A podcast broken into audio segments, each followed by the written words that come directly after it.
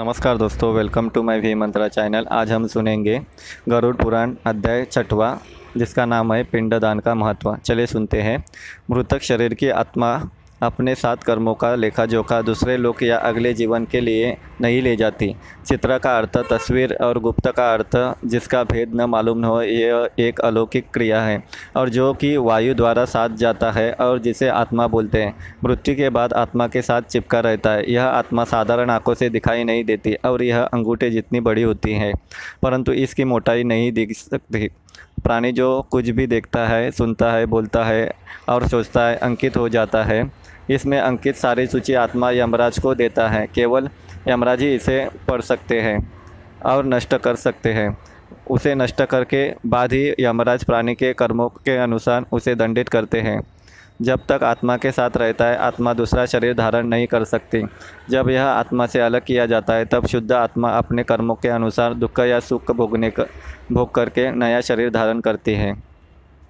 मृत्यु उपरांत आत्मा मृतक शरीर में प्रवेश करने की कोशिश करती है, परंतु यह प्रेत आत्मा मृतक शरीर उसके अस्थियों के पास वायु में दुखी रूप में मंडराती रहती है। प्रेत आत्मा मृत स्थान पर तब तक रहती है जब तक यह प्रेत आत्मा से आत्मा में नहीं बदल जाती। यह आत्मा ही यमराज के पास जाने में सक्षम होती है। इस प्रेत आत्मा को वायु आत्मा में परिवर्तन करने के लिए पिंडदान की आवश्यकता होती है। पिंडदान पुत्र, रिश्तेदार या किसी और द्वारा भी संपन्न कराया जा सकता है।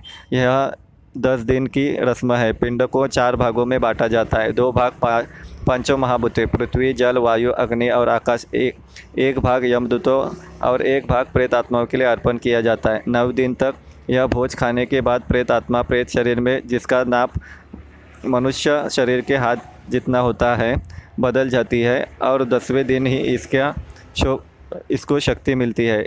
इस शक्ति के साथ यह यमराज तक के रास्ते पर चलने को तैयार हो जाती है।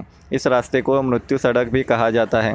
पिंडदान में दी हुई लाय से प्रथम दिन सर, दूसरे दिन गर्दन कंधे, तीसरे दिन हृदय, चौथे दिन पेट, पाँचवें दिन धुनी, छठे दिन कुल्ले, गुप्त अंग, सातवें दिन जांग आठवें दिन घुटने, नवें दिन पैर, दसवें दिन भूख, प्यास।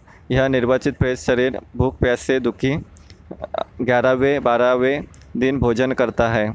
तेरहवें दिन प्रेस शरीर यमदूत के पाशुप में जकड़ा एक बंदी बंद कर बंद कर बंदर की तरह मृत्यु सड़क पर घसीटता हुआ चलता है। यम नगरी की दूरी छियासी हज़ार योजन, एक योजन यानी पंद्रह किलोमीटर लगभग, और एक दिन रात में दो सौ सैंतालीस योजन चलना पड़ता है। सोलह पौर रास्ते में अनेक प्रकार की यातनाएँ, सोलह पौर रास्ते में अनेक तरह की यातनाएँ, दुर्लभ रास्ते, भयानक पीड़ाएँ, ग्यारह महीनों तक सहते हुए यमराज का राज्य शुरू होता है। वहाँ से यम नगरी का रास्ता शुरू होता है, जो कि इससे भी कष्टदायी होता है।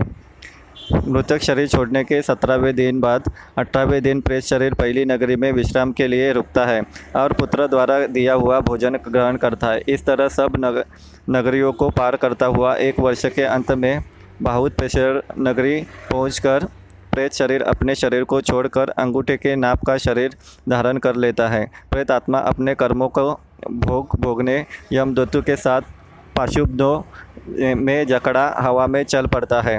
यमराज की नगरी में चार द्वार बने हुए हैं। इनमें से पापकर्मी दक्षिण द्वार से यमराज की राजधानी की ओर प्रस्थान करते हैं। इस प्रकार यह अध्याय समाप्त होता है। अगला अध्याय अगले पार्ट में लेके आऊँगा। Please follow my channel. Thank you.